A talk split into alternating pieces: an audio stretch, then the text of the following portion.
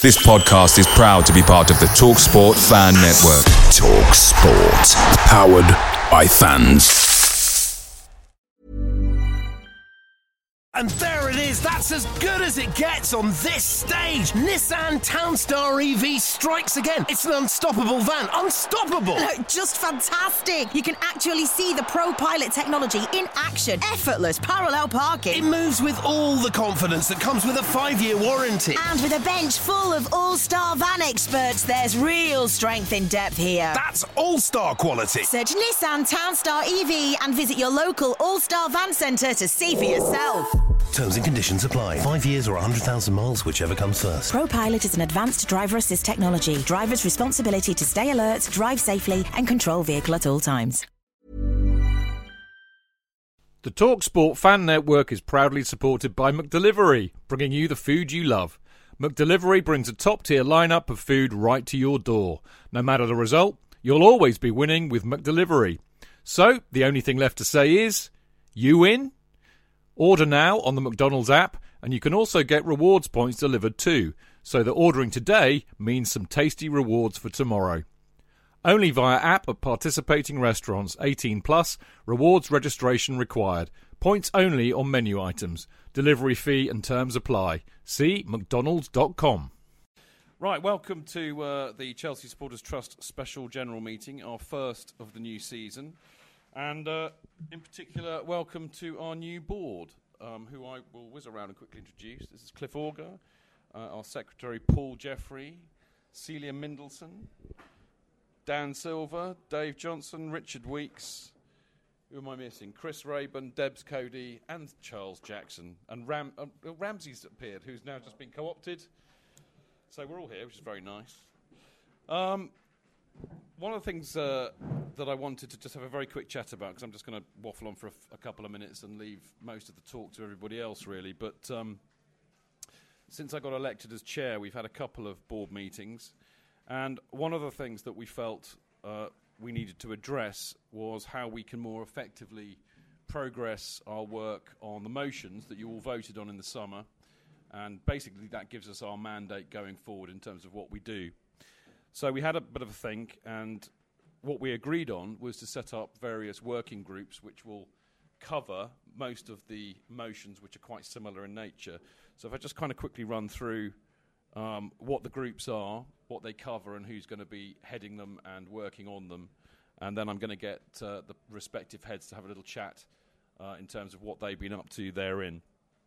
But we have uh, the Atmosphere Working Group, which is headed by Richard Weeks, and he's, uh, he works together with Dave Johnson on that. And that covers, amazingly enough, all issues relating to atmosphere, but also safe standing, which you know is a standalone motion that uh, was was voted on by you guys. Um, we've got a supporters issues working group, which is headed by Cliff Cliff Auger, and he works with Chris Rayburn, Charles Jackson, and Dave Johnson again. And basically, they cover ticketing, touting, allocations, kick-off times, and banning orders. Uh, we have a Stamford Bridge redevelopment working group, uh, which is headed by Dave, and uh, I kind of work together with Dave on that as well.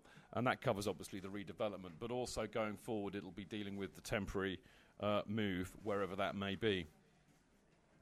Uh, we have an affiliations working group, which is headed by Cliff, and I work with him on that, and Debs, Debs Cody, and that covers uh, the kind of groups that we are allied to and work together with, where we quite often get involved with ad hoc campaigns. But specifically, that will include Supporters Direct, uh, the Football Supporters Federation, the CPO, of course, and the Safety Advisory Group. And also, one thing that we're quite keen to uh, do more with uh, at the moment, and that's to, to kind of ally ourselves with and communicate with and engage with all of the UK based Chelsea supporters groups. Um, and finally, in terms of working groups, uh, we've got the Community Engagement Working Group, which is headed by Cliff again, and he works with Chris Rayburn and Debs Cody on that, and they cover uh, stakeholder engagement, community work, Chelsea heritage, so like the Brompton Cemetery work that Cliff and the others have been doing, uh, and also local businesses and local government. And I'm sure the guys will tell you a little bit more uh, specifically in terms of what they've been doing uh, in relation to all of those things.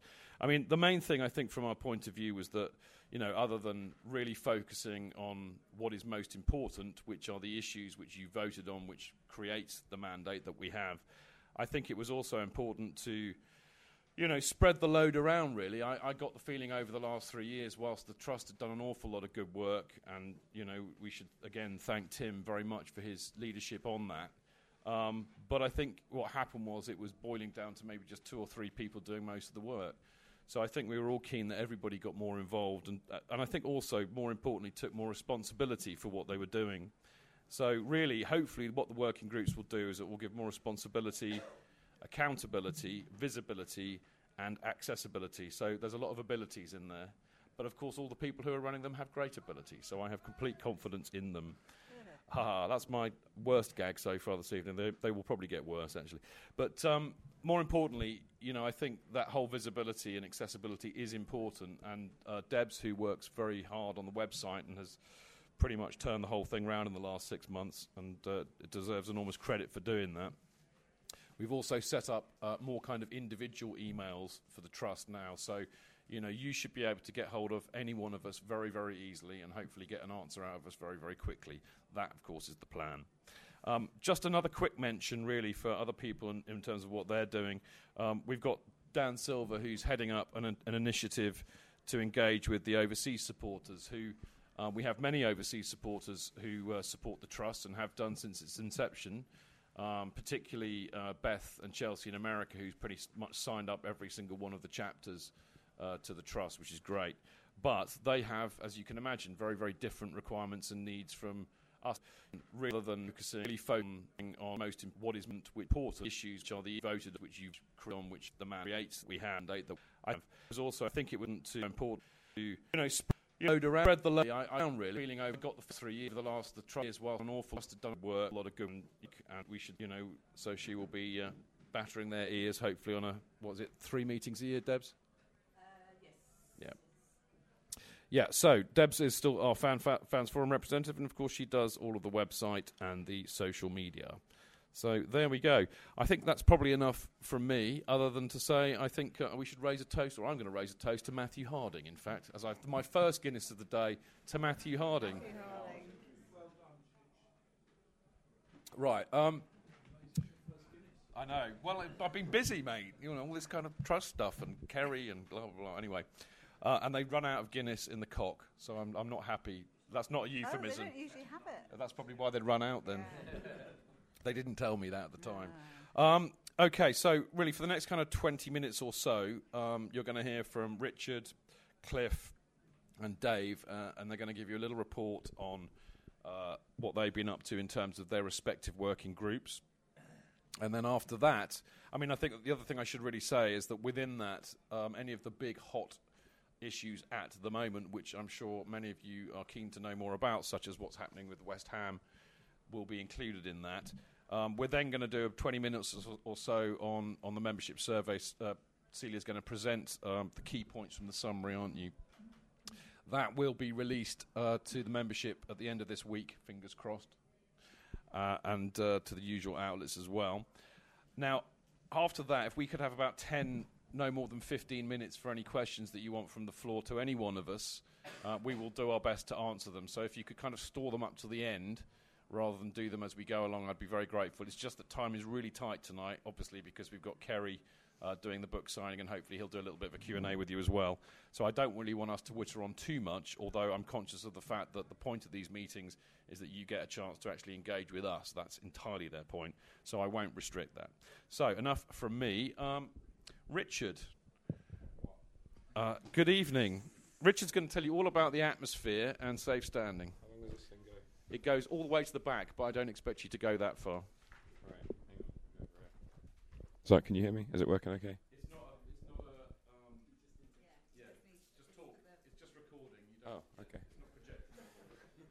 no, no, but I, yeah, I meant, is it working? Anyway, hello. Um, I guess uh, just to sort of uh, keep it short and sharp, I guess. Um, we've been, me and Dave uh, have had a meeting with our first meeting with the club um, since the new board was formed. Um, we had a meeting with uh, Buck just to sort of really uh, lay down sort of our first initial points about trying to sort of I don't know discuss the atmosphere. It's a difficult topic to try and pinpoint and also to try and really improve on, I suppose, because where do you start? Um, I think the main point of the meeting that we had with Buck a few weeks ago was um, was really to the club seemed to do a lot of displays in the Matthew Harding end uh, without any sort of uh, negotiation with supporters, and quite often we get sort of slated uh, in the you know in social media about the plastic flags and this, that, and the other. And I think uh, one of the points we wanted to try and make was that the club need to try and start um, start actually su- going going to groups of supporters and um, sort of discussing plans and, and trying to get their thoughts on things like that. Because if it's just coming from some marketing guy, uh, I don't think they're always going to fully understand what is a good Chelsea display. Um, I mean, it's maybe my personal opinion, but that light display that happened at Liverpool, we got ridiculed for as well. Uh, and you've got um, the guy in marketing who's uh, sort of reeling off on social media saying how great it was, but I think quite a lot of people felt a little bit, uh, you know, or maybe it was a bit cringy. That's my personal opinion. Um, but I mean, that's the main point: is to try and get the club to talk with supporters more often about the things they want to do.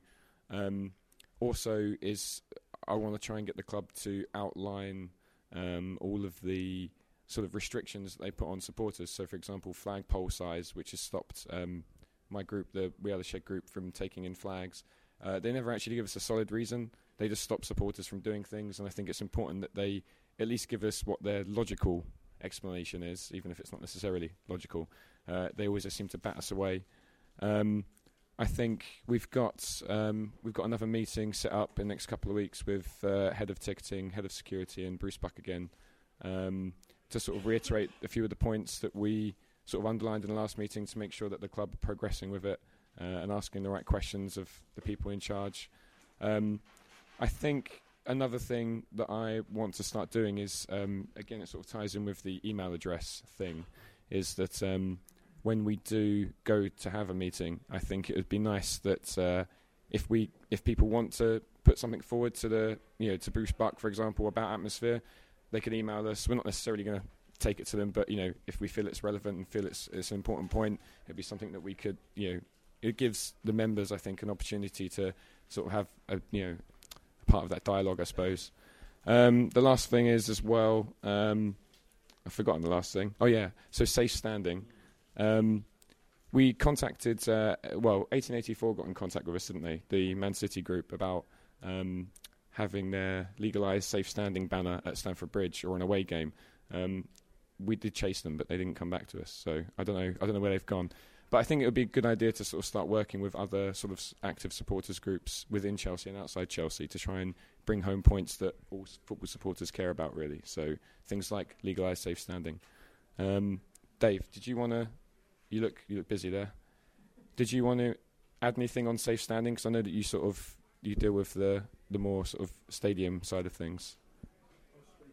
Okay. Well, I think. Well, I mean, the only thing I was going to add is that you know after the the big fans forum meeting where they presented uh, the plans for the stadium, um, we did release a statement after that, which kind of focused on on what appeared to be their lack of progress. Call it what you will. I mean, actually, downright hostility, in fact, in some respects, to safe standing. So we were very quick to put a statement out on that point, reiterating the fact that that's fundamentally what we want. Um, and it's interesting, actually, that the pitch seems to have queered a little bit since then, and we're not quite sure what's coming out. So, I mean, we, we as the trust, will be meeting with the club um, pretty soon after um, the survey goes out next week. So that's obviously something that we'll want to talk about because I have no doubt that safe standing will come s- strongly through the survey, as it always does. Yes, I agree. Um, I, I sort of I don't really have anything else to add because it is sort of early doors with um, this sort of you know the working group on, on on atmosphere and like I said we have um, got another meeting set up with the club very soon. So who are we passing on to next? I believe. If you're done, thank you. Richard. I am. Yeah, that was great. I'll grab that one. You grab it. Hi, just sort of add to what Richard was saying there, and I think he's done himself and Dave down a little bit because the um, the shed um, campaign that Richard runs, they they were solely um, it was solely their idea to put the the recent shed uh, banners on to celebrate the 50th anniversary, and that all came from Richard's uh, lead, and it was all fan funded as well. And also today's display for Matthew Harding, it, it was done in conjunction with the fans, and I thought it was really good. So well done, Dave and Richard, for both of that. Yeah, it's really good. Um, just going on to the supporters issues one that I'm uh, um, running here. Um, it's, it's I was going to say it's quite heartening that the Metropolitan Police come to us for a meeting about contentious games. But I don't know if heartening is the right word, but um, we had a meeting recently um, with the police regarding the forthcoming West Ham game. Um, and just I might add that uh, fair play to Chelsea Football Club on, on, in respect of this. They held out for the for the for the full allocation that we were due at Upton uh, Upton Park at the Olympic Stadium, which would have been five thousand seven hundred. West Ham have only given us five two, citing various issues that they can't give us the full allocation. But Chelsea and and Graham Smith, the ticketing uh, director.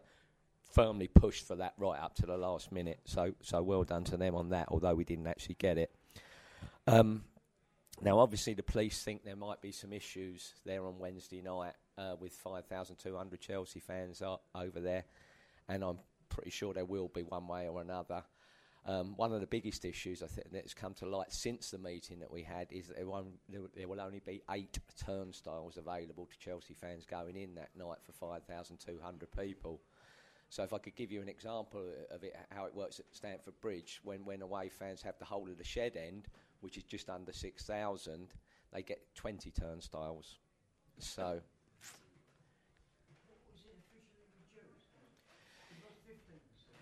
Yeah, it, it, that's that's right. Yeah, the, the the League Cup allocation now is ten percent. It's gone down to ten percent. FA Cup is still fifteen percent. So, no, no, it, it, it, it was new. It was new rules that come in. I don't know if Arsenal pushed for those new rules, but new rules came in, and if West Ham have an FA Cup home draw, Christ knows how they're going to get on with with fifteen percent over there because that'd be the thick end of nine thousand people. Pardon? No, FA Cup fifteen percent. Yeah, FA Cup fifteen, League Cup ten. So, yeah, yeah. Um, so Chelsea, uh, regarding the West Ham game, Chelsea are going to be putting stuff out on Monday. They're they're encouraging people to be in their seats 30 minutes before the kick-off. That's in their seats, not outside trying to get in, but in their seats. And I think it's going to be pretty damn chaotic. People coming from work straight to the game or whatever. But if any of you are going, get there early, or else you're going to miss kick-off for sure the club have invited um, one of our reps to go along and observe that because I don't know if any of you remember talking about the Arsenal game. It was pretty chaotic getting in over there on the evening. So they've taken on board that there might be the same sort of chaos for Wednesday evening. They've invited one of our reps, and Dan's going along with the club club people, the security people, and Graham Smith to just to observe what's going on. He'll be there before and after the game to see see what's going on. Martin.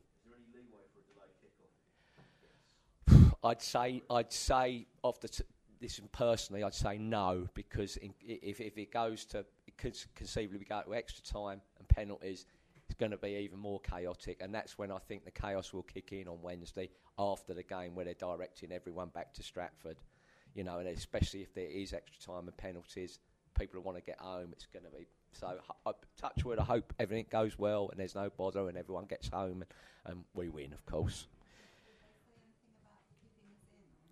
that, that that's always always um, something that they have for any game. They, they've got that ability to keep away fans in, and it's he didn't dismiss it. The senior copper over there, he didn't dismiss it. He didn't say it was going to happen for sure, but it's something that could happen, and hopefully it doesn't.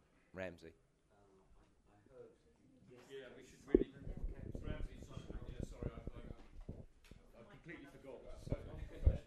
Okay. Um, Um, I heard yesterday that Sunderland fans were kept in 20 to 30 minutes, and there's only what I don't know if they had the full allocation, 3,000 of them. I, I, as far as I'm aware, they had it, the full 3,000. I didn't know they'd been kept in after true, the game. Then there isn't any doubt they're going to keep us in for bloody ages. Mm. Do you want to keep that, actually, Ramsey? If anybody else wants to ask a question, Ramsey. Yeah, yeah. Ramsey can now. Ramsey's now officially Mickey Microphone. um. We are working on a, a kick-off time. Tim Rolls is, is still working um, uh, with the trust and with other uh, supporters trusts across the country. He's doing a kick-off times initiative with other tru- trusts at the moment, which, as we all know, you know, it's a pain in the backside when Sky move move the games, and you know you, you can't get sort of rail tickets well in advance. Silly kick-off times where where you know, to be fair, when Liverpool came down here for a Friday night game, it's it's just it's just. We played at Burnley on a Monday night a few few uh, few years ago, and I think the general consensus uh, consensus is from most people that if they're going to do a midweek um, game that's live on TV, why don't they do it within a hundred mile radius of the of the club that, that's playing? At least then you've got the chance to get back on public transport, or if you're driving, it's only an hour, an hour and a half, two hours journey at the most, rather than being three or four hours. Um, you know, some godforsaken northern hellhole. Um, yeah. Right, I think that's me covered for that particular issue. Um, yeah, I don't think I've got anything more to say about uh, that. But if any of you have got more issue uh, questions about West Ham, ask away or ask later. Debs, is anything you want to add to that? Sorry. Oh, good stuff. Okay, thanks. Um, handing over to. Oh, Yeah, I was just going to add that. I mean, ob- obviously, you know, the supporter issues working group is probably the most kind of reactive of all the groups that we have because you know it, it tends to be very much concerned with issues that hit the supporters on a kind of almost game to game basis. Um, so you know a lot of it's firefighting and, and dealing with the club about uh, issues like the West Ham issues that Cliff was talking about. But you know he, he- he's right to mention the whole kick-off thing, which Tim is. I mean, he started before he, he, he left the board, and because he has great links with supporters direct because of his chairmanship, we decided it was a good idea for that to carry on. But there are th- other things that which we can take a longer term view and, and get involved with a bit of planning, and we will, of course, a be doing that, and of course, b will always be keeping you informed of what we're up to in that kind of respect. Is that fair enough, Cliff? Yeah. Yeah. Okay, so um, who have we got next? We've got uh, Dave on the Stamford Bridge uh, redevelopment. Do you want to grab Ramsey's mic, mate? Hello, David Johnson calling. Um, as we know, uh, the um, redevelopment of Stamford Bridge is progressing.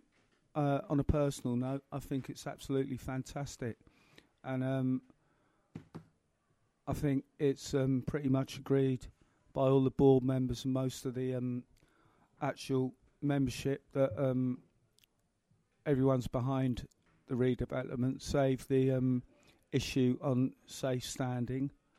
Uh, as far as I'm aware, the planning permissions are progressing nicely.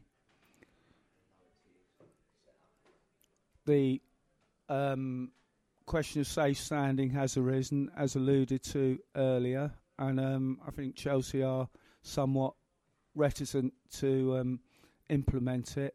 But um, as a board, we've discussed this several times. Chelsea aren't a club that take the lead, but rather one that follows. And I'm sure that if the reg the regulation as opposed to legislation changes and um, the first Premier League club introduces safe standing, I'm sure there'll be a domino effect because nobody will want to be seen to be left behind. And there is provision in the lower tiers behind the goal for safe standing.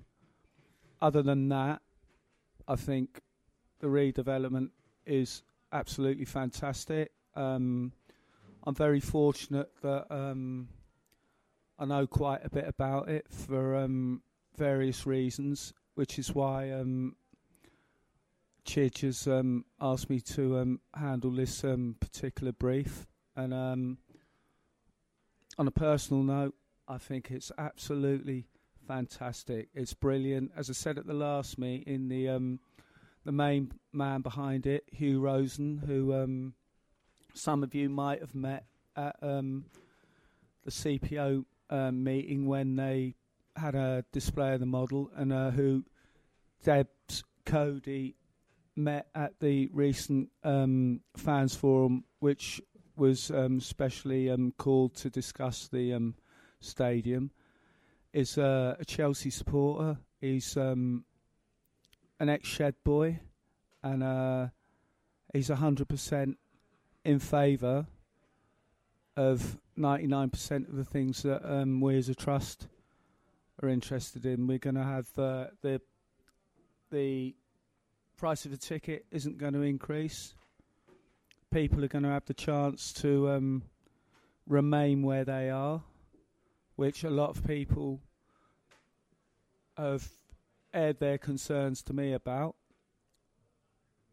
It's going to be absolutely fantastic, and uh, I hope everybody's 100% behind it. It's brilliant, and uh, uh, I know that um, should there be any problem with the planning permission and this build does not go ahead, there isn't a plan B, so we won't be moving away from Stamford Bridge, which is, in my view anyway, the main thing. I'd rather struggle along in a 42,000 seat stadium as we are and remain as Chelsea Football Club, Stamford Bridge to Fulham Road, than go anywhere else. And um, it's all tickety boo.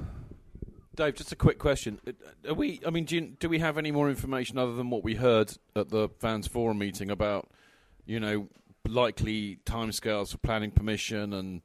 Because I mean, at the end of the day, you know, nothing's really going to happen until there's planning permission. I would assume. Well, the plan was initially to um, start the redevelopment at the end of this season. It might well be the end of next season. They're going to start by demolishing the health club, which is situated but behind the Matthew Harding end, and they're going to um, uh, build across the railway lines, and then um, they'll take it from there. The only, I won't call it bone of contention, but the only um, question that is up in the air at the moment is where we will play while Stamford Bridge is being redeveloped. Um, and there are some questions that have arisen. There's some concerns that people have raised, and um, myself, Chidge, no doubt Cliff, will be taking them to um, Chelsea Football Club. Those concerns include um, uh, ticket sales, um, meeting for away games. If you know, if you um, travel on uh, club travel, I'm not.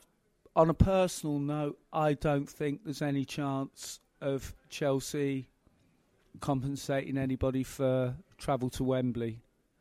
The fact is, whilst Chelsea have got um, Mr. Abramovich again, sorry, I'm going to have to. Um, he won't leave me alone.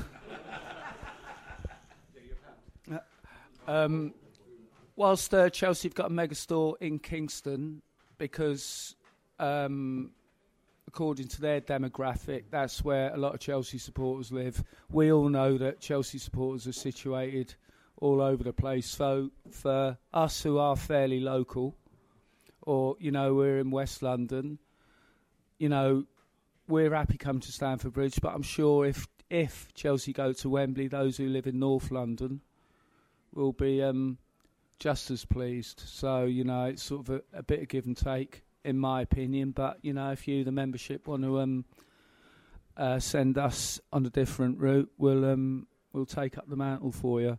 But um,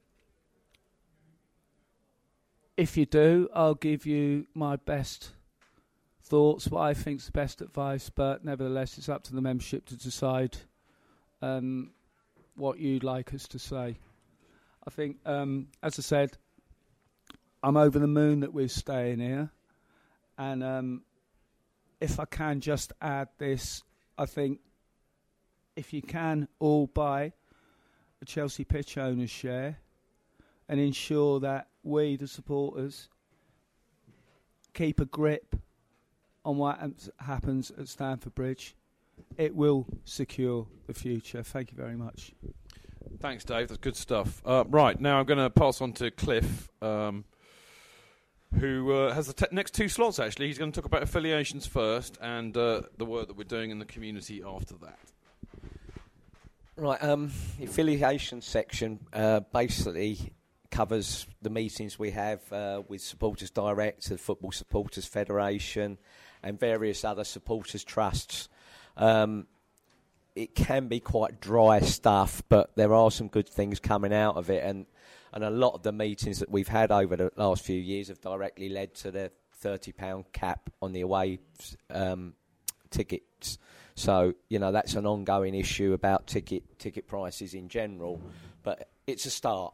So um, there is there is a lot of work going on at the moment. Um, I don't know if some of you might have noticed that there was a, a an a new, an MP elected to the um, what's it called the working group, Paul? Select committee. The select committee, yeah, yeah. Damian Collins was recent. He was recently uh, elected to head it up, and he's very, very pro football fan. He's very pro safe standing, and he's very up on the governance of football. I mean, um, the trusts in the Premier League certainly probably don't hold too many aspirations to taking over their team and run, you know buying out all the shares or whatever, or, or buying out the owner and running it. But there is a lot of aspiration that they get a seat on the board um, to give the supporters proper representation at the cl- at club uh, top of the club level. And Damian Collins is, is very much in favour of that. So hopefully in the next few years we'll have some uh, uh, some good movement on that. Um, we recently, for the second year running, had a, an event with the Playfair Qatar people who were down here for the Leicester game, just a photo opportunity where we had they had a banner and, and we unfurled it and they, they took photos which went out in the media and on various websites just in support of the uh, the workers that are being treated pretty much as slave labour in the building of the uh, stadiums for the Qatar World Cup. Um, as Chidge mentioned, we, we, we're, we're looking to sort of um, grow our affiliations with the uh, all the UK supporters groups uh, around the country, and that's that's an ongoing thing that we, we, we hope to take up in the next few months. And obviously, Dan is concentrating on the overseas groups.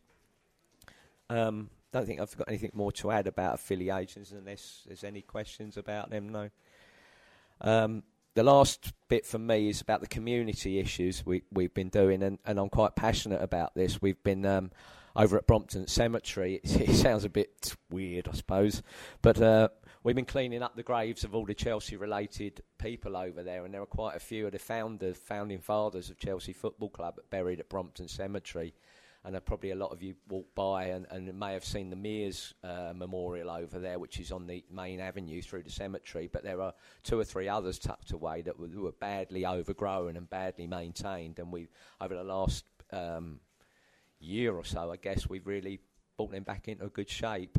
And it's all uh, hopefully leading up to an event that we plan for Founders Day next year in, in on the 10th of March. That um, we're, we're, in conjunction with Rick the Chelsea historian, o- over this, and he, he's offered to do some guided tours of the of the graveyard and explain exactly what role the people had that, that are buried over there. Um, and he, he's recently uncovered um, a Chelsea player that was buried over there in an unmarked plot. Apparently, this guy Jack Whitley, Whitley he was a, the a goalkeeper who, who took over from Fatty Foulke back in the day and he was a real Chelsea stalwart. He played for, played a lot of games for the club. He left when he stopped playing. He became a trainer and physio at the club. And he, he, all in all, he gave about 30 years' service to Chelsea. And uh, when he died, he died up in Hertfordshire. He asked specifically to be buried in West Brompton so he could be near to Stamford Bridge. I say Rick's recently uncovered the unmarked plot that he's in, and we, we cleared that recently. And uh, we hope in the next few months or so, or a few weeks or so, to get some sort of crowdfunding to get um, fundraising ish, um, initiative that we can put some sort of headstone or, or, slab there to mark where he's buried. Um, don't think. Oh, uh, the other thing, we hope to um, get an initiative to go in to reach out to local businesses and local pubs uh, that, uh, uh, that encourage Chelsea fans to go in. And uh, some of the pubs you get a bit funny. They the people they let people in before the game, and then they won't want they don't want you back in there after the game. They cite the fact there's a public uh, private function going on, but basically just don't want Chelsea fans in there after the game. So we're keen to sort of name and shame pubs like that and encourage people to go to Chelsea pubs like the Atlas here, which is a decent pub, a bit pricey, but. Uh, um, well, what do you qualify as pricey? well, you know, o- over two quid a pint is pricey. Maybe you're cheap. yeah. But um, you know, and, and again, the, the pubs and the clubs, uh, pubs and restaurants and, and cafes and, and whatever around this area are going to suffer when Chelsea move away for three years. So hopefully we can we can bring them on board. Where, where if Chelsea fans are in the area, they can go and use them, whether Chelsea playing or not. But just to keep the sort of momentum going and hope that there's a lot of pubs and, and, and restaurants still available when we return to Stamford Bridge.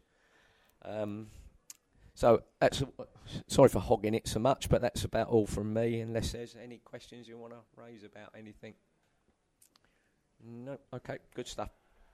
Yeah, well done, Cliff. Very overworked, but not underappreciated. Um, I just kind of like put put a line under what, what Cliff was saying about the affiliations. Of course, um, you know, being involved in the kind of the. I mean, actually, I think I think he mentioned the thirty pound cap on away tickets, didn't he? And you know that absolutely came through a lot of the supporters trusts. Uh, you know, getting together, particularly under the Premier League uh, umbrella, because they meet with Scudamore fairly regularly. And I think really it proved that if actually we do get together as you know as a whole and campaign on a lot of these issues, we can actually make some big wins, and that was a very good example. So therefore, it's very important for us as a trust to to be in amongst that, being involved with them and helping them, and and forcing through some of these issues, which obviously are very important to all of us here. Um, the other thing I'd say about affiliations, of course, is that the most important affiliation we probably have is with the Chelsea pitch owners, which Dave mentioned a minute ago and and we do you know talk to several of the board there quite regularly. And obviously, with everything that's coming up, there'll be a board meeting. Uh, there'll be an AGM there, I suspect, in January, as there usually is. Um, you know, I cannot stress uh, how important that is to support the CPO. And uh, if you haven't already bought a share, buy one. Um, but obviously, we will will be doing all we can to put our members' viewpoints towards the CPO and to helping them out. Um, and on the community thing, I mean, Cliff's work, I mean, he wouldn't say it himself, but I mean, I know it's a labour of love, but what he's helped to organise down at Brompton Cemetery is nothing short of remarkable, and it's an incredibly worthwhile effort. It, it's it's great because it, it protects the heritage and the history of the club, and we're all part of that as supporters. But I think it also has quite an impact on the place itself and the community. So actually, I'd like you all to give Cliff a massive round of applause for sorting that out. And uh, yeah, I agree about the pubs and the and the uh, the restaurants. There, that's something that's very important, particularly if we're going to be moving away, because I think they might realise how much they'll miss us if they're not careful. So anything we can do to mitigate that will be great. So enough of me. Um, I'd like to introduce Celia to you, who's going to present um, the highlights of this year's membership survey. And right, remember you have to this close, Celia. Imagine it's a lollipop or something. Like that. No, not like that. It must be a big lollipop if it's that far away. Okay. Um, so the survey. Thank you very much, first of all, to all of those that that um, filled it out. We got um, a fantastic response rate from our voting members, 44% response, which is um, pretty amazing. I think the clubs send out a survey and they're lucky if they get like 7% or something, I think. It's quite small. So, um, absolutely amazing response. And overall, amongst all our members, there was a kind of 25% response rate. So, so it is very representative of, of the people that, that belong to the trust. Um, we, if you remember, we sent it out um, at the end of the season and it was open for a month. Um, and we made a few changes. It's the fourth survey that we've done. Um, we've made a few changes. What we try to do is to kind of freshen it up with things that are current issues. Um, maybe sometimes just tweak it so that we get a, a, a truer view of, of some of the aspects that we ask about. I think you know we've we've, we've excluded people now that, that don't go to games for asking them about things like ticket prices and stuff because because um, you know they just spend their lives filling out what's applicable um, and it's pretty boring for them. So, um, but this year, what we've done was we we we had a section about um, the potential temporary stadium move, And also, we asked some more questions about, you know, it's a it's a distant memory now, but about the ticket collection in Europe as well, which which, um, you know, Not relevant. just for next time, you know, next season, you never. know. so, the thing is with the survey, it is always a snapshot.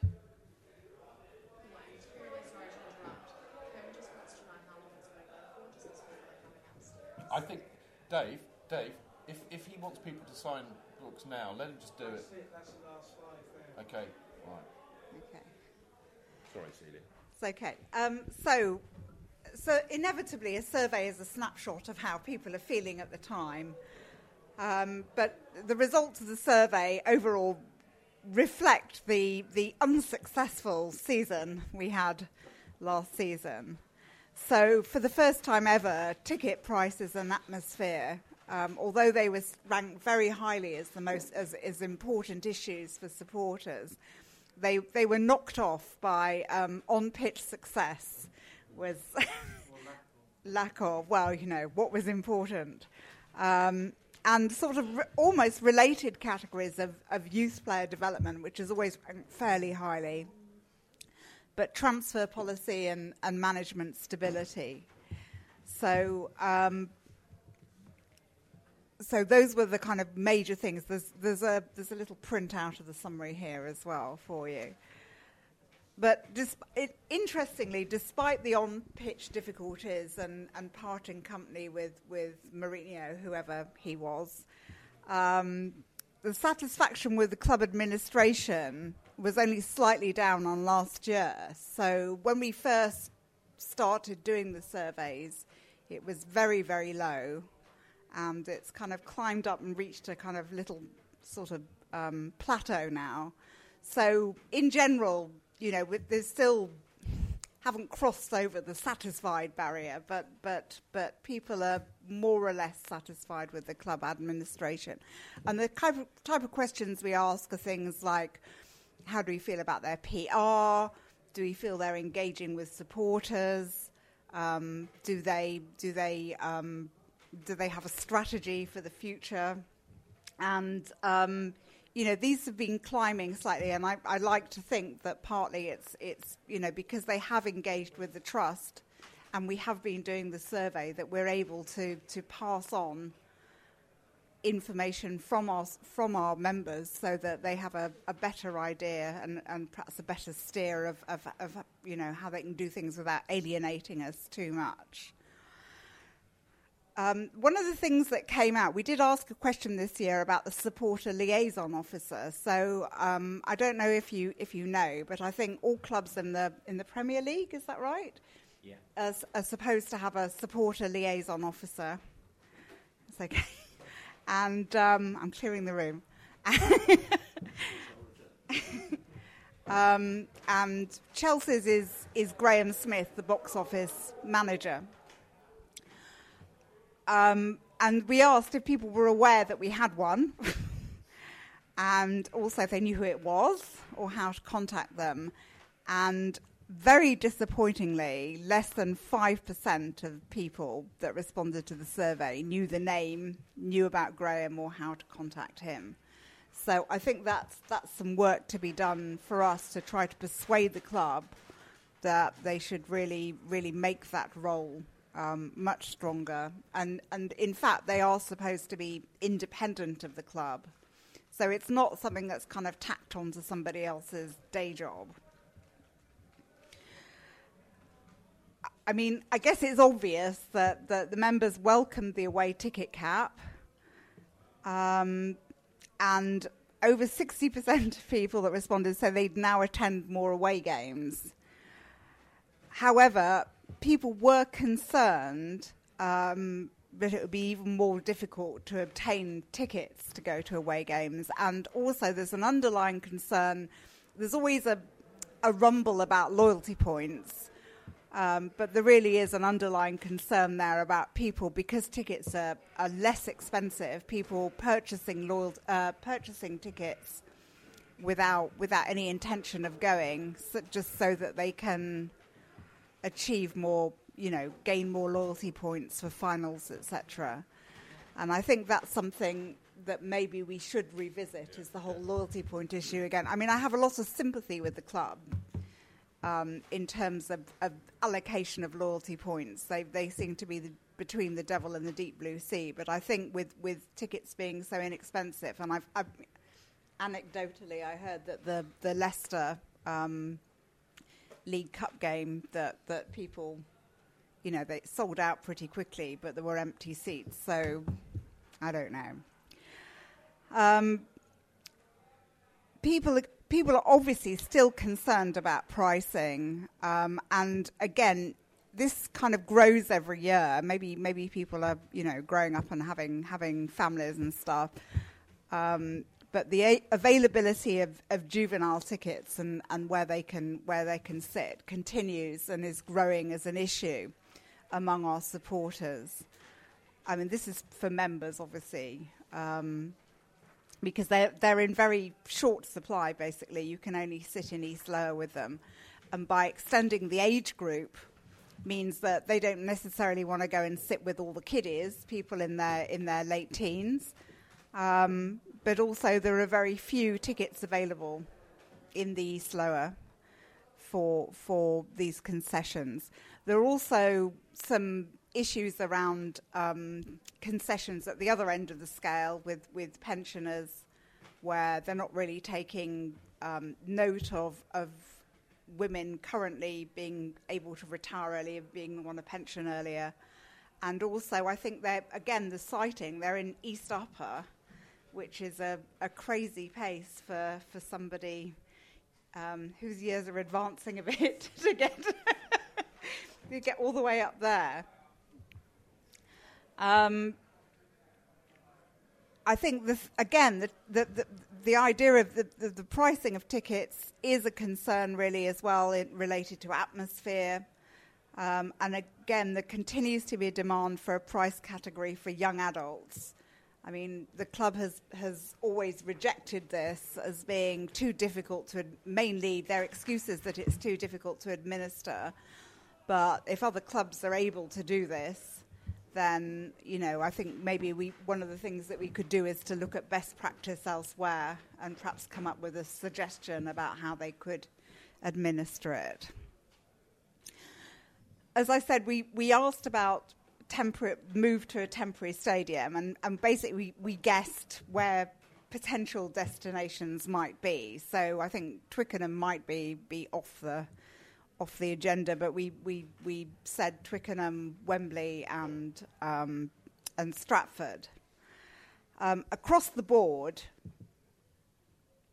most respondents said that they would, they would that the time and or cost of travel would increase for them. I mean, you know, the, as, as Dave was saying about the demographic with the megastore and everything, the best, the best place would actually be Twickenham in terms of the demographic. Away days are great, but there's nothing quite like playing at home. The same goes for McDonald's. Maximise your home ground advantage with McDelivery. You in? Order now on the McDonald's app. At participating restaurants, 18 plus, serving times, delivery fee and terms apply. See mcdonalds.com. Cheech. JK! In all the years you've been following Chelsea, you hardly ever miss a match, home or away. But how would you feel if you couldn't be there and it's not on TV? Oh, Chich, I'd be bereft, inconsolable. The thought of missing my beloved Blue Boys live. it's all too much. I know, JK, I know. It's all a bit too much, isn't it? Yes. well, panic not. NordVPN have come to the rescue. They have? Yep, NordVPN allows us to watch any match, even if it's not on live TV here. They do? Yeah, they do. With just one click, they switch your virtual location to a country which is showing the match, and they act as your cyber bodyguard whilst online, protecting your personal data and sensitive info like card details and passwords. Oh, wow, great! Uh, but yeah, I bet that'll cost me a fortune. Actually, JK, it's only the price of a cup of coffee per month, and you can use your account across six devices. It's a bargain, JK, and best of all, no more tears for you. Oh, thank you, thank you, NordVPN. I'm so happy I could cry. Where do I sign up, Chidge? Well, to get the best discount off your NordVPN plan, go to nordvpn.com forward slash Chelsea Fancast. There's no risk with Nord's 30 day money back guarantee, and you'll help support the Chelsea Fancast. The link is in the podcast episode description box. A graphic in that most people probably live in the sort of southwest of, of London, so it's not so difficult to get to. But both Wembley and Stratford would involve most supporters in, in more cost and more time to travel. Um, most people said that they would still continue to attend, it wouldn't stop them continuing to attend weekend games. But I think midweek does become an issue, uh, particularly for Stratford, but for Wembley as well. That that it's a it's a you know a trek to get back home afterwards. Um, I do think there was a feeling that the club should should price tickets where you know for a temporary stadium to take account of of the fact that people are incurring extra cost to actually travel to those to those locations. Um, there were also questions about concerns raised about, as Dave said, about travel. Travel, you know, club travel. If it's where's that going to be based from? If we, if we, you know, for away games, and similarly things like ticket collection, box office, all that sort of thing. Because obviously, trucking up to Wembley to go and get your, I don't know, maybe not your European tickets, um, would would inconvenience people even more than than perhaps going to Stamford Bridge now. Um, that brings me on to the European ticket collection. Um, people were very complimentary about the way in which Chelsea managed um, the collection of tickets, that, that people were very, very um, attentive and, and helpful and everything else. And um, quite, I mean, quite surprisingly, really, um, most agreed that the, the club, that the, that the collection was convenient. So they didn't incur a lot of extra cost or they didn't feel that it was too out of the way.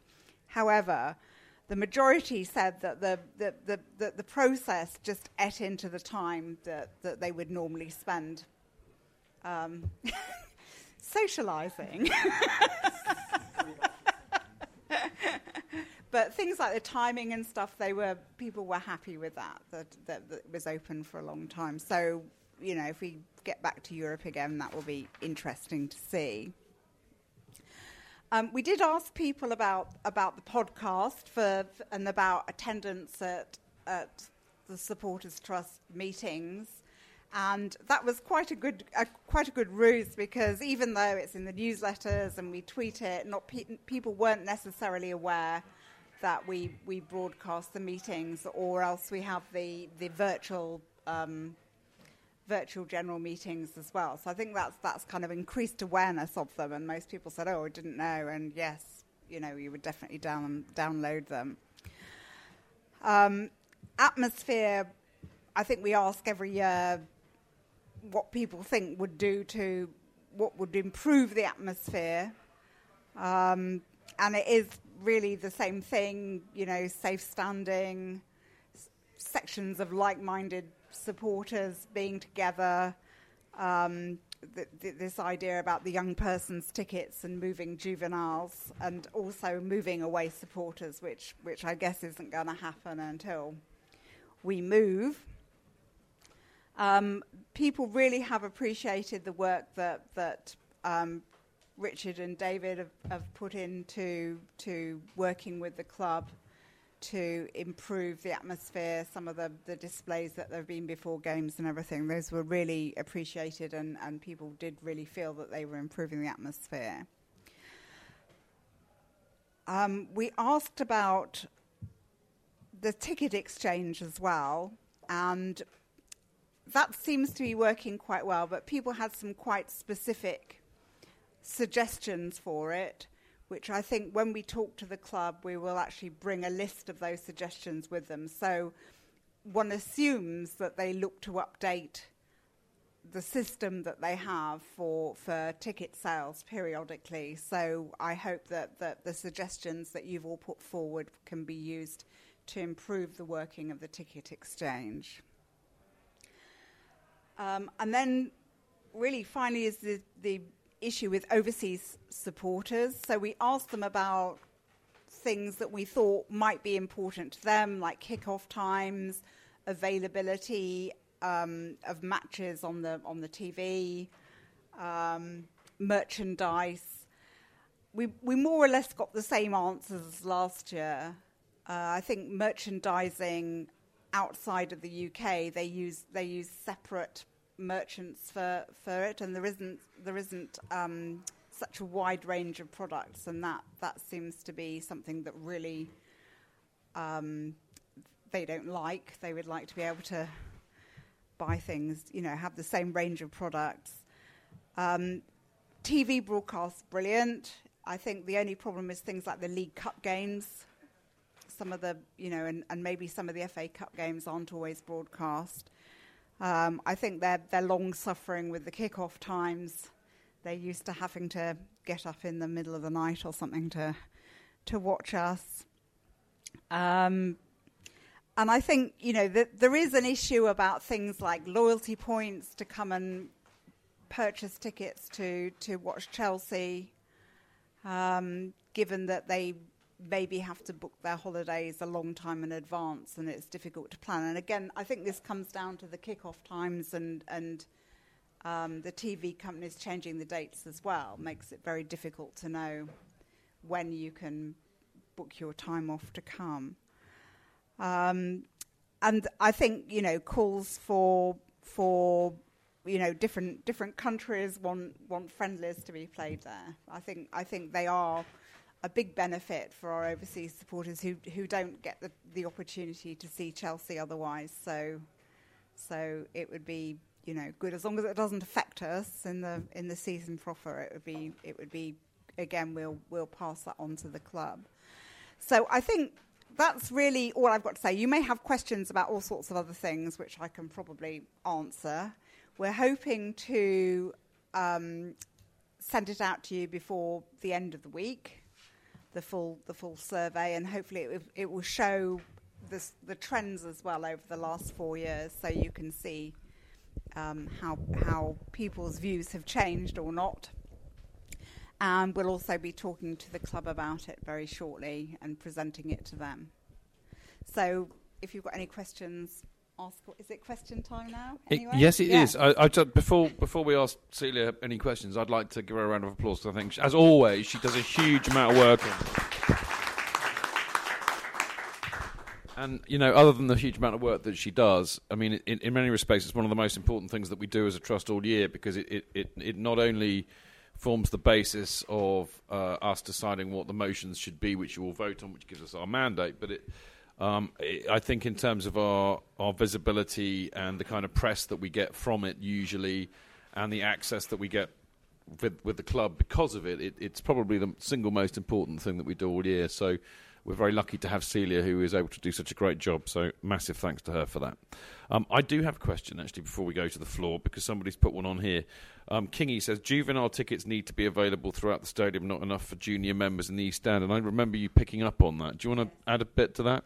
Well, that that certainly it's always been there in the surveys, but it seems to be um, growing more in terms of, of people asking for that. Lots of people have put in their comments that, that they do need to be available outside of, of just the East Lower. And, and as I said, for the for for two reasons really. One, that it's very difficult to get hold of the tickets because there are a lot of season tickets in, in East Lower family season tickets. Um, and the other that that people that are, you know, I don't know, 14 plus,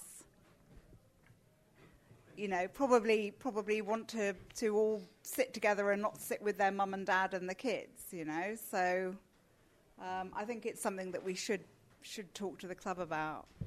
We have talked to the club about. it. Which is the roving, Mike? Is that is that the one? Sorry, it's for um, Johnston here again. Just uh, my um, as part of my remit um, to um, uh, convey what's happening with the um, new stadium, I think that is part of the um, plan to um, enable people who do want to bring juniors into their part of the ground to make that facility more widely available. Okay. Is that the long mic or is that the long mic? Is it? Right. So, Mickey microphone. If anybody wants to ask a question, then that's the mic that they need. And it can be on anything. It doesn't have to be just the survey, but obviously, if it is the survey, that's great. We've got Celia here. Celia, just to uh, touch on the survey, um, two things have been made to me by one of the bigger UK of um, group uh, regional groups we have. Uh, they they're actually more concerned now about because of the because of the away tickets now that they're having to they're having to rotate across a very small allocation of tickets to every domestic away league game over a small number and visiting one of our um, and visiting one of our overseas groups last week. Um, it was a day after they announced the uh, late made a late announcement of the of the of the games for the next couple of months, and they made the point very strongly to me that they are fed up with games being announced beyond the, the, the late point because it causes a massive problem being in America, organising not just your holiday, but suddenly finding your flights have changed. And, and, and one of the people there made the point if the NFL are capable of, of fixing dates for London, where like there was a game at Twickenham today, from New- uh, people from New York, how difficult is it for them not? And as Tim Rolls said, he said Tim Roll, Tim said when I when I said to him that the club have announced the dates the Premier League have said they will announce six weeks beforehand, and they failed the first time the the six the uh, six week thing came on. So we need to continually push it back at the club because people just well may miss the game. Uh, Ramsey here. Yeah, just a quick follow up on that, and I know I'm a cracked record, but the MLB is what 162 games in a regular season, and they do sort out every start time for every game before the season starts. We need to make sure that the TV companies take more responsibility for setting that out at the start of the season, not as it goes along, Yeah. because it's unfair to And- us, it's unfair to overseas supporters, and everyone who wants to go to It- football. Yeah, it's an it's an absolute farce, Ramsey. Nothing nothing less than an absolute farce. And if you think, I mean, the MLB may have 162 games, but of course, you know, most. Forgive me, anybody in the room who likes American sport, but my view on American sport has always been that it was designed for TV. So to illustrate my point on that basis, you know, it's not as though the TV companies are kind of screwing it up for them, is it? You know, it's a farce, and and I mean, this is again something that we pick up with um, when we, we go to the, the Premier League meetings and the other Premier League Trust meetings, and it's you know the, the, Tim's uh, little project on kickoff times will hopefully you know lead to a collective uh, you know um, well moan for want of a better word, but at least we'll be putting our case forward to the PL with some decent facts, knowing Tim. So watch this space on that. Anybody else? Dave. Yes. Yeah, hi. Uh, I just wanted to uh, raise a couple of points about the new stadium and the visitors in particular, because my understanding is that they'll all be coming in through the Bovril gate. Now, what I wondered was, will they be coming in from the Fulham Road, or will they have access from the? This, sorry, Dave. There's a couple of other points. Uh, will they have? He's keen to answer. You can tell. access along the back of the west stand. Uh, also, is the club taking into account the varying allocations for the different competitions from from the whole shed at the moment for an FA Cup tie, for example, to maybe a wedge of 1500 for a league game? I mean, has that uh, been thought through? Uh, and just one more point: the uh, safe standing should should that take effect, would the visitors also be entitled to um, a safe standing area? So uh, I just wondered if you could address those. The um, entrance for away supporters at the box at the Bovril gate is going to comprise of um, an underground entrance. So Chelsea supporters are going to have access 360 degrees around the ground without running into any away support. So they're so So the um, so um, the away supporters will access it from the um, Fulham, Road. as they do now. The No, um, want- sorry to interrupt you, Dave. I beg your No, pardon. that's all right. Um, I, I mean, clearly we play clubs from other parts of London, and sorry, sorry, uh, play other uh, clubs from other parts of London, and they travel by tube, so presumably rather Fulham Broadway. And I just wondered if they'd be allowed access through the new entrances round the back of the Matthew Hardings. no, I think they're only going to have one entrance, and that's going to be round by the Bovril Gate. Um, you know, you, where, where are they going to be? Because it's quite interesting how they're going to be situated. Because there's kind of not legislation, but there's it's quite strict as to where you can put fans in, in that respect. Because they're going to be all in the corner. aren't Yeah, but the the new legislation is going to ensure that support, like you know, when anybody who's been to Newcastle and found themselves sort of twenty f- flights of stairs up in the air, up there with um on the moon behind the spot uh, Gary Cahill being fouled. Um, that won't happen because uh, you know the uh, new rules are going sh- are going to ensure that um, away support is pitch side, which will happen at Stamford Bridge. And as for the um, away allocations, the same uh, system will be employed then as it is now, and there's not a lot as home supporters we can do about it or even moan about it if we ourselves, when we get drawn away, want to take advantage of a full allocation. So it's, you know, what's good for the goose is good for the gander. The other thing that you mentioned was, um, safe standing. Yeah, I'm sure there will be a safe standing section as well. And, you know, I mean, uh, I. I'm hoping, as I said earlier, that it's going to be a domino effect, and um, the clubs, uh, all clubs, will realise the advantages gained from safe standing. And let's face it, the atmospheres at games are always ten times better if there's a good f- crew of away supporters to um, have a bit of banter with.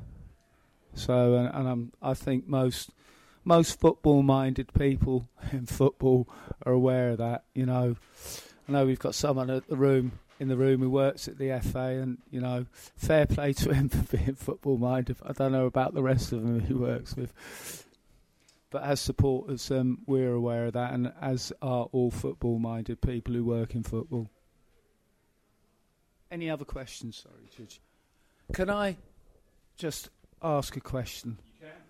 We've all raised our glasses to Matthew Harding for uh, in memory of um, his sad loss 20 years ago yesterday, and uh, I'd like us to raise our glasses to wish our glorious Mr. Abramovich happy birthday tomorrow, because we wouldn't be with we wouldn't be here today with him, Mr. Abramovich. Thank you. Cheers. Have you, Dave? Have you got him a present? Okay. Um, are there any, are there any more? Okay, yeah. Don't, don't tell me you've given him a fanzine. I know. Um, are there any more questions? We've got, a, we've got a, we can have a couple of minutes. So if there's any more, please now is the time to ask them. Ladies and gentlemen, Kerry Dixon.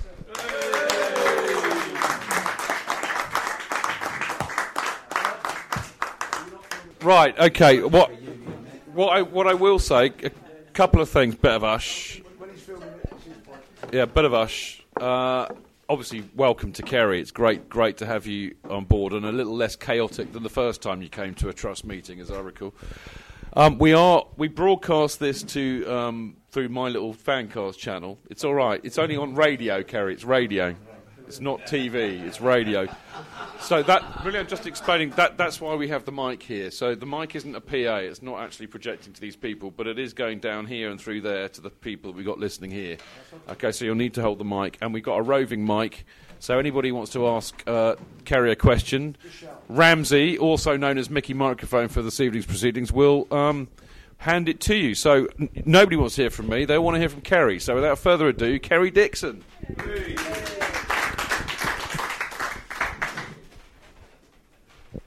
Don't be shy.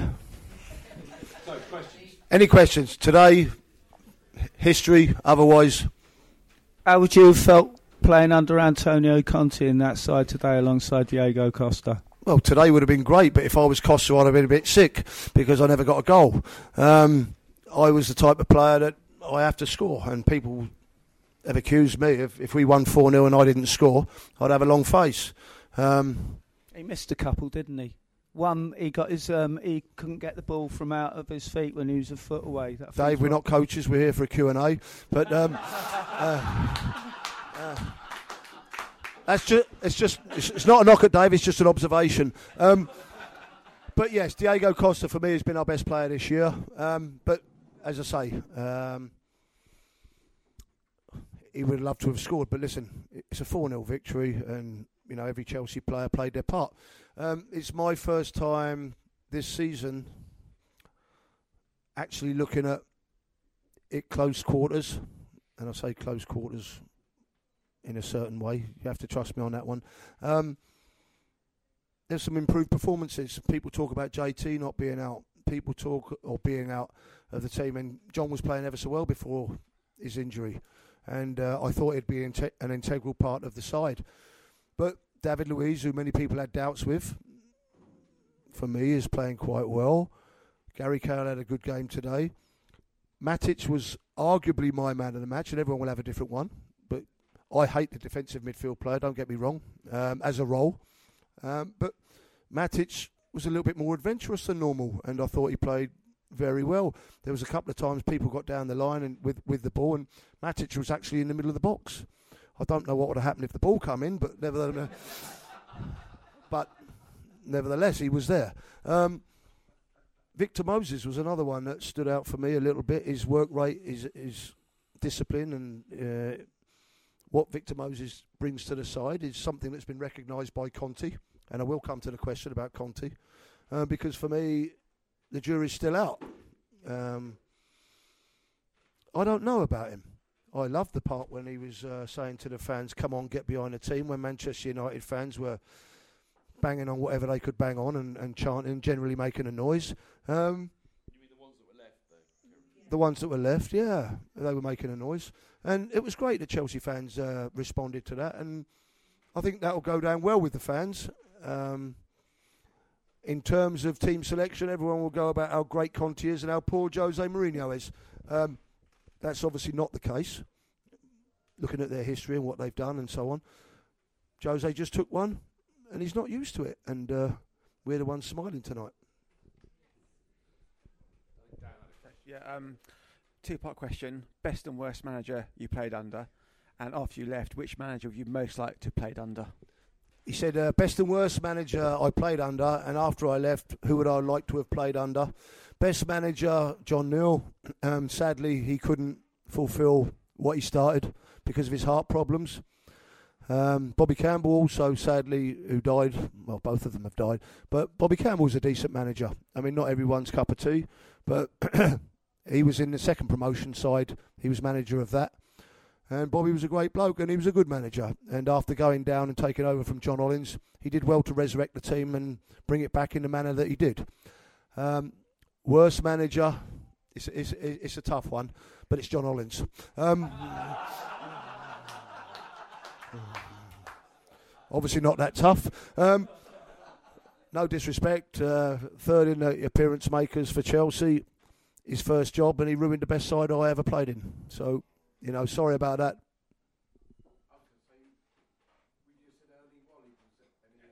Yeah, uh, listen, for me, everyone wants to pass the buck on to someone else and pass the blame. You know, at the end of the day, these days, managers carry the can, and uh, if you put your name to something, you stand and be counted. No good passing the buck on to Ernie Wally. The manager was John Hollins. If you're a manager, be a manager. Second part of Dan's question was who would you have liked to have played under as a manager who you didn't? Not Jose.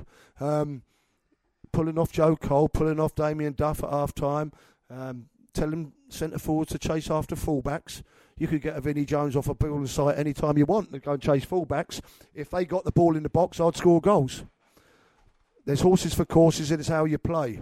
Um, this idea that's come into the game that everyone pressing from the front and so on, people running around, you know, the game has evolved, and television has been the cause of uh, what's gone on. You know, managers gesticulating. Apparently, the best managers are the ones that run around with their arms flapping and doing all doing all sorts of crazy things on the touchline. Well, if I saw one of my managers doing all them sort of things, I'd say, all you have to do is call me over and tell me what you want. You know, who's, who's he talking to? He's talking to the television cameras. You know, John Neal used to say, tell that or send a message across, get and mark him, tell him to get tighter to him. He, it's not hard. If you're talking about uh, Antonio Conte, though, Kerry, you've got to remember that he is Italian and they do speak with their hands. Yeah, you've got a point, and I uh, I take that into consideration. Actually, that, that, that's a, there's a good link. There's a good link there, Dave, because somebody on uh, on the channels uh, just asked a question. This is Bob Bob User, and Bob's from Fremont near South, uh, San Francisco, and he's listening right now, which I think is quite impressive. Uh, and he says, uh, "What does Kerry think of Jose telling Conte he was being disrespectful on the sideline?" Clearly, that must have come out in the pre- the post-match presser, which I missed. But I I actually think that, um, and I'm not going to knock Jose because I actually think he is what he is, and he's our best ever manager in terms of trophies and what he's done for us. So I'm not going to knock him. But how many times have you heard managers distracting and creating an argument from what actually happened on the field? The last thing Jose would want is to talk about a 4 0 defeat away at his old club. So gets into a spat with Antonio Conte about gesticulating to the fans. There you go. The press have got their headlines, and everyone talks about that for the next two days. The reality is, Manchester United lost 4 0. Get on with it. Well, I'll just take the mic over here a minute, Kerry, right? Um, people um, slagging off Chelsea because they only made a couple of signings, close season, brought back David Luiz, and they bought uh, Marco. Were you one of them? Alonso. No. No. And uh, I never, sl- I never, s- I've never slagged any any current player or manager at this club, nor would I. I'm here to support them, whoever plays. But I think Alonso's done very well. He's played, he's done all right, and I think Okay. David Luiz has done all right. And considering it's a squad game with 23 members in the squad, I think Conte seems to stick to the same 11. What do you think about that? Well, I don't agree with it's a squad game um, because if you're good enough, you stay in the side. Um, Frank Lampard was never on the bench. JT was never on the bench. Didier Drogba was very rarely on the bench because they were good enough week in, week out. And if they were fit, they played. I was never on the bench. I was a couple of times, you know, but not too often. And all the players who are worth their salt are not on the bench. The ones that get substituted, taken off, and be left out week in, week out, or called rotated, depending how you want to view it, are the periphery players, the wingers, the full, not necessarily the fullback, the people. They don't take out, if you like, the spine of the side. They don't take out the players that matter. it's not a pun, trust me. but that's the way it is, and that's the way you look at it. Jose Mourinho never took off anyone, bar Duff, Joe Cole, uh, Mata. The list is endless, but he didn't take off Frank, JT, Drogba. Just a thought.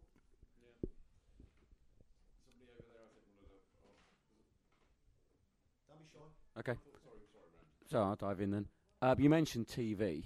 Um, how'd you get on with refs? Because nowadays, ev- refs, because every decision nowadays is, we all know they've got it wrong straight away. A minute in the ground, everyone's texting us. We can find out what he's got wrong, how he's cocked up here, he's got it wrong there. And there's a lot of pressure on refs. Um, was it a bit easier for you to accept their decisions in those days? Or did you just hate their guts like I do all the time? No, no, I don't hate their guts. I, I never had a problem with referees. Um, I was only booked, I think, four times in my life, never sent off. Um, unlike Gary Lineker, who's never sent off, never booked, but that's the story of my life, just a little bit shorter than Gary Lineker. Um, referees, they're human beings. They're going to get things wrong.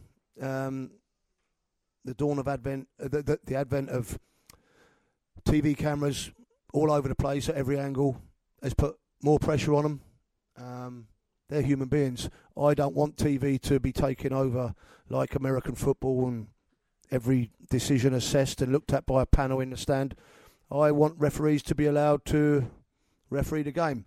The reason you talk about you hate them and all the rest of it, and everyone has the ref made a rick or didn't do it right. People will still argue, well, what's wrong with getting decisions right? But the day that it becomes a panel and TV cameras and people within ruling the game and running the game, the game won't be what it is for me. I mean, I actually agree. It's just we get so much information now. We know they've made a mistake. In the old days, we walk away from the game. Human going, beings make "Do you know, mistakes." I thought that was a penalty, or ah, that didn't look offside to me, or whatever. And you, you know, it's it's chip paper and all that. Listen, I've heard, I've heard TV pundits, they're both seen the same situation, both sitting there in the same studio, and they disagree with what the decision is. What happens if that? What happens if a referee said, and they refer it to a panel or someone looking at a TV camera? They go, "That's not a penalty." Yes, it is. No, it isn't. Does it go to a vote? Meanwhile, players are playing football. A few years ago, I was lucky enough to play against Kerry Dixon when um, we played. Um, He's never been the same. no, we are. Who, me or Dave? we um we played um Chelsea Old Boys and um you know that old adage that you hear in um football.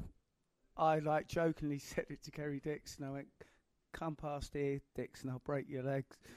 and um, uh, right, I never got to touch the old game. He was on me. Right, he knew everything I was going to do, and they totally outclassed us. And you know, we're a few years we're a few years younger than them, and I just wonder, Kerry, it winds me up something chronic when I'm sitting next to somebody in the ground, and they're saying, whoever it is, Chelsea player, he's rubbish, get him off, blah blah blah. Would you agree with me? It's harder than it looks. I would agree with you that it's uh, everyone's opinion to go into the ground when they pay their money to say exactly what they want, providing it's not abusive. Um, that's what is called a supporter. You lot won't agree on the game today. You'll all have you'll all agree it's four 0 and that's probably about all you'll agree on. Um, different people have man of the match. Um, different people have different men of the match. Um, no, Dave. I think once you go into the ground and you're a supporter, you're allowed pretty much to say what you like, um, providing it doesn't infringe, as I've said, on abuse. Um, it's no good when you think you disagree with someone who's sitting next to you and is very vocal. Um, but I think all supporters are what they are. And the beauty of the game, when they go to the pub or they go to a restaurant after a game and they disagree and they see whatever, that's what makes the game. Um, I don't know. Uh, it's just my thought, but pays your money, takes your chance. And some people like certain players. I mean, how the hell Pat Nevin got Player of the Year one year and I didn't get it is beyond me. but that's the beauty of uh, people's opinions. One at the back. Hang on, Nick. Hi, Kerry. Um, I was never good good enough to play football. Um, Sorry. Yeah, hi, Kerry. Um, I was never good enough to play football, so I played rugby. Um, but It looks that feel- way. Thank you very much.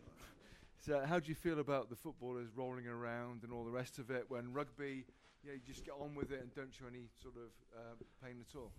We bow down to you, sir. Um, you're abs- you're absolutely right. And listen, the rugby guys are fantastic. Um, I can only take my hat off to them the way they play the game. Someone said to me out there, you know, the likes of Tony Adams, the likes of John Terry, they'd give you a whack, give you some stick, take one back. Afterwards, shake your hand, have a pint in the players' bar, say, see you next game. They'd walk out, give you a crack, a dig. And listen, that's how it should be played. That's how it is. That's the game we know. Um, not breaking people's legs, not going over and above, but give no quarter for your team and stand your ground. And rugby players do that. And I think certain footballers need to learn that. Kerry, as a Man United fan and a guest of some, a Chelsea fan, what having watched today? Leave him alone. He's licking his wounds. Go on. Hold on. I was, I was here in 1973 when Bobby Charlton's last game here. So it's a long time ago. Best in my idol. But with people like Paul Pogba, the money you paid for him, do you think there should be a salary cap on what you pay for people? Because, not be funny, he played today, he was absolutely. Can I swear? No, no. Oh, no. He was absolutely But we get your crap. point. He was, he was diabolical. I think for 98 million, what has he done? He was no better than someone, one of the young kids that cost nothing. I don't know It's who. like do- say it's nice to have a proper Man United fan here with a proper London accent. Well, I've got put my glasses on. Listen, before we give him stick around upon him, that's how I grew up. Every Man United fan had a London accent. But all right, but yeah, just I'm from, I'm from the old school when footballers like I've watched your chopper Harris kick lumps of out of everyone. out of, out of Bestie, but Bestie stayed on his feet. Correct. And then if it, unless he had to go over, he would stand on his feet and score a goal. And then Chopper Harris to say, "Fair enough, I can't do nothing about him. He was too good." But it ain't like that these days, is it? They just they'll roll over and do their four cartwheels and two somersaults and look up and say, "I want a penalty or on a free kick." Yep, I've got to say we've had our fair share of them at Chelsea as well. Um, you know, and no disrespect to anyone, Didier first year, uh, good, goodness me. So even the fans, not say Dave's looking at me again. They didn't turn on him, but they they thought that uh, Didier get up, and because that situation, he went on to be what he is to all Chelsea fans, and quite rightly so. But what was brought home to him and other people we, the public, and I, Manchester United, West Ham, Arsenal, we don't want that in the English game. No, it's not what we were brought up. It's not what we expect. Um, but you can't help the Continentals who come in and are brought up in a different way, in a different style of football. They do learn when they come into our Premier League, Division One, I like to call it, but it's Premier League. Um, that this is the way and this is what is expected. Um, I have to agree with you. Ron said he wouldn't even get a game today. You know, maybe.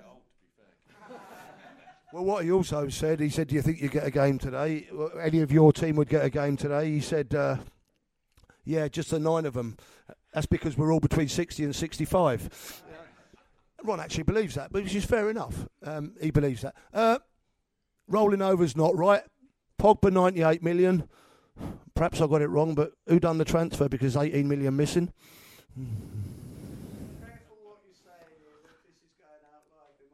Well, I thought it was 80 million, but anyway, if, it's, if a Manchester United fan is more informed than me, 98 million's fine.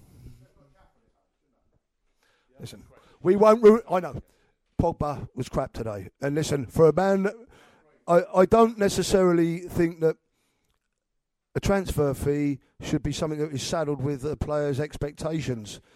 No, it's not. Um, if you bought him for 30 million pound and he played crap, is it any less than a player that was bought for 98 million? No. The the common denominator is that he played crap. Um, you've got to accept that. Um, there were certain times last season when one of our best players, if not our best, Eden Hazard, played crap, and along with a few others. It isn't about necessarily what the transfer fee is. It's about playing for your club and having a bit about you and making sure you don't play like that again.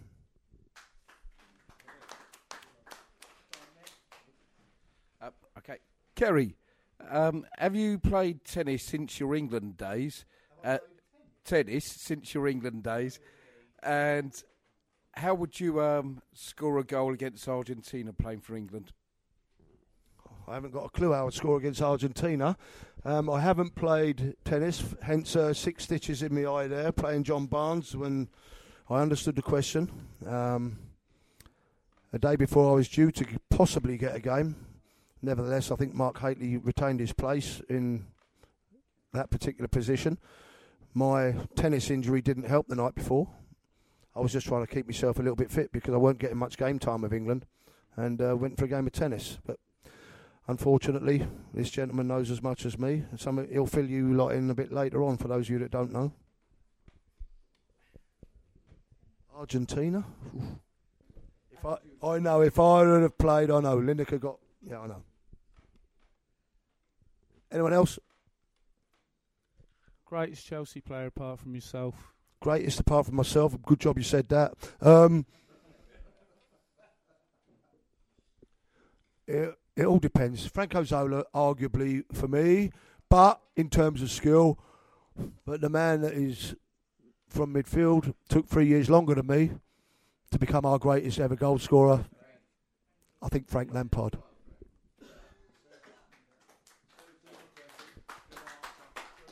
How pleased were you that Frank Lampard put a little bit in your um, latest book? Ecstatic. Top man, isn't he, Kerry? No, he's not bad. Listen, I've already said. Um, Bobby Tambling said I was the man that kept him in business. Um, I'm the idiot that never. I should have put Frank's record or the record out of reach with the three and a half years I had. I don't know how far this where this is going, but when I was told they had a two million strike force coming and I'm going to be in the reserves, if I'd have known it was Mick Harford and Robert Fleck coming, I'd have stayed.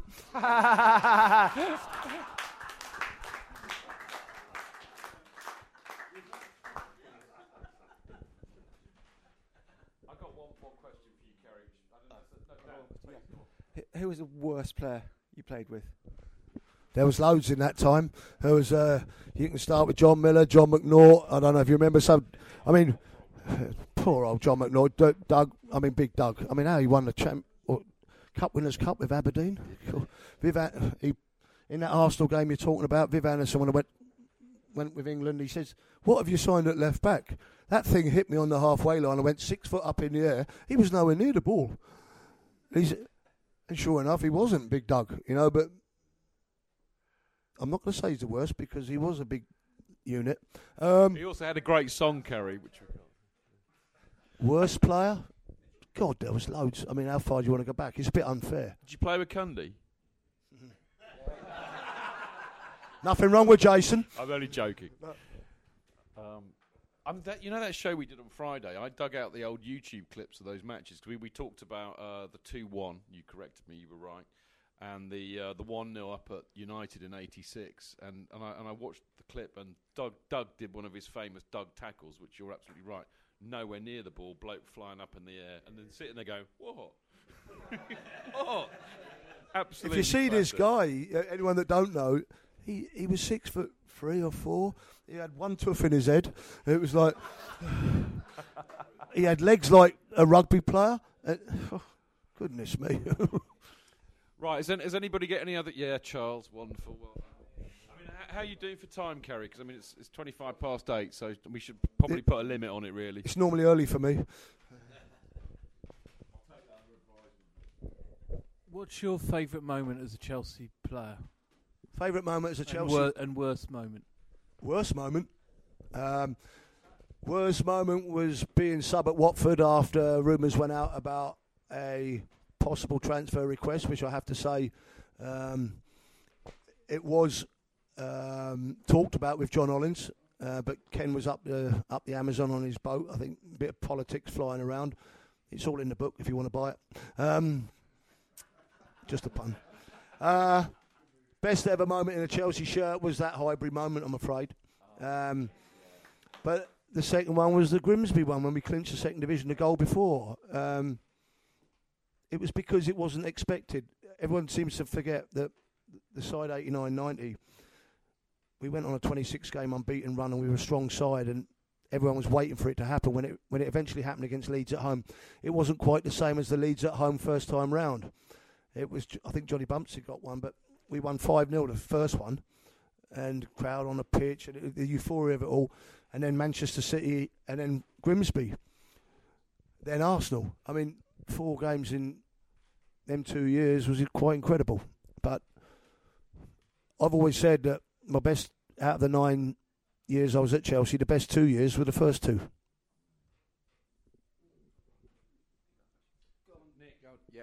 Um, we we were playing Middlesbrough away one one game, and um, the game got called off at the last moment. And um, you were playing with Southampton that day at Nottingham. You Nottingham Forest. Yeah. I knew you was going to say Did- that. Did you realise there, there was, were Chelsea fa- there it was Chelsea strange. fans supporting you that day? Sorry to interrupt, but I knew it because I, I found it the strangest thing. Um, I wasn't very well liked at Southampton. David Speedie even less. Um, but nevertheless, I was playing, and people were cheering Southampton from behind the fo- in the Forest end, from behind the goal. I'm thinking when we had a corner, and what I looked at, it, there was a fair group of you. Don't worry, Kerry, we're Chelsea. all the Nottingham Forest fans all around them were looking. They're wondering what's going on. Are Chelsea in their end and all that? But I thank you for that. It's much appreciated.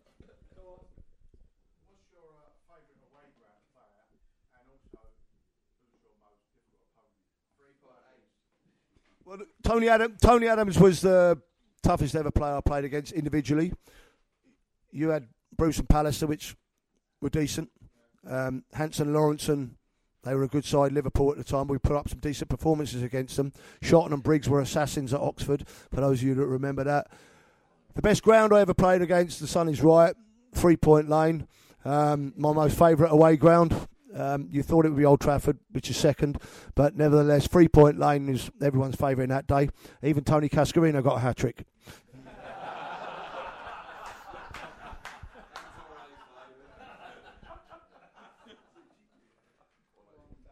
Okay, but outside of all your Chelsea moments, how special was the Luton semi final for you? Well, listen, even including all the times, the Luton semi final was a disaster for me in terms of football because at the age of 32, it was the last time I was ever realistically going to make an FA Cup final. And it was the most humbling moment of my footballing career um, because of what people like yourself made it for me. Um, can't say any more. The reaction after the game was quite incredible. You were going to Wembley to play Manchester United in the final, having been beat, having won 2 0, courtesy of two Gavin Peacock goals. To be singing my name, the amount of fans that were doing that, I say no more. It was the most humbling day of my life in terms of what football is all about.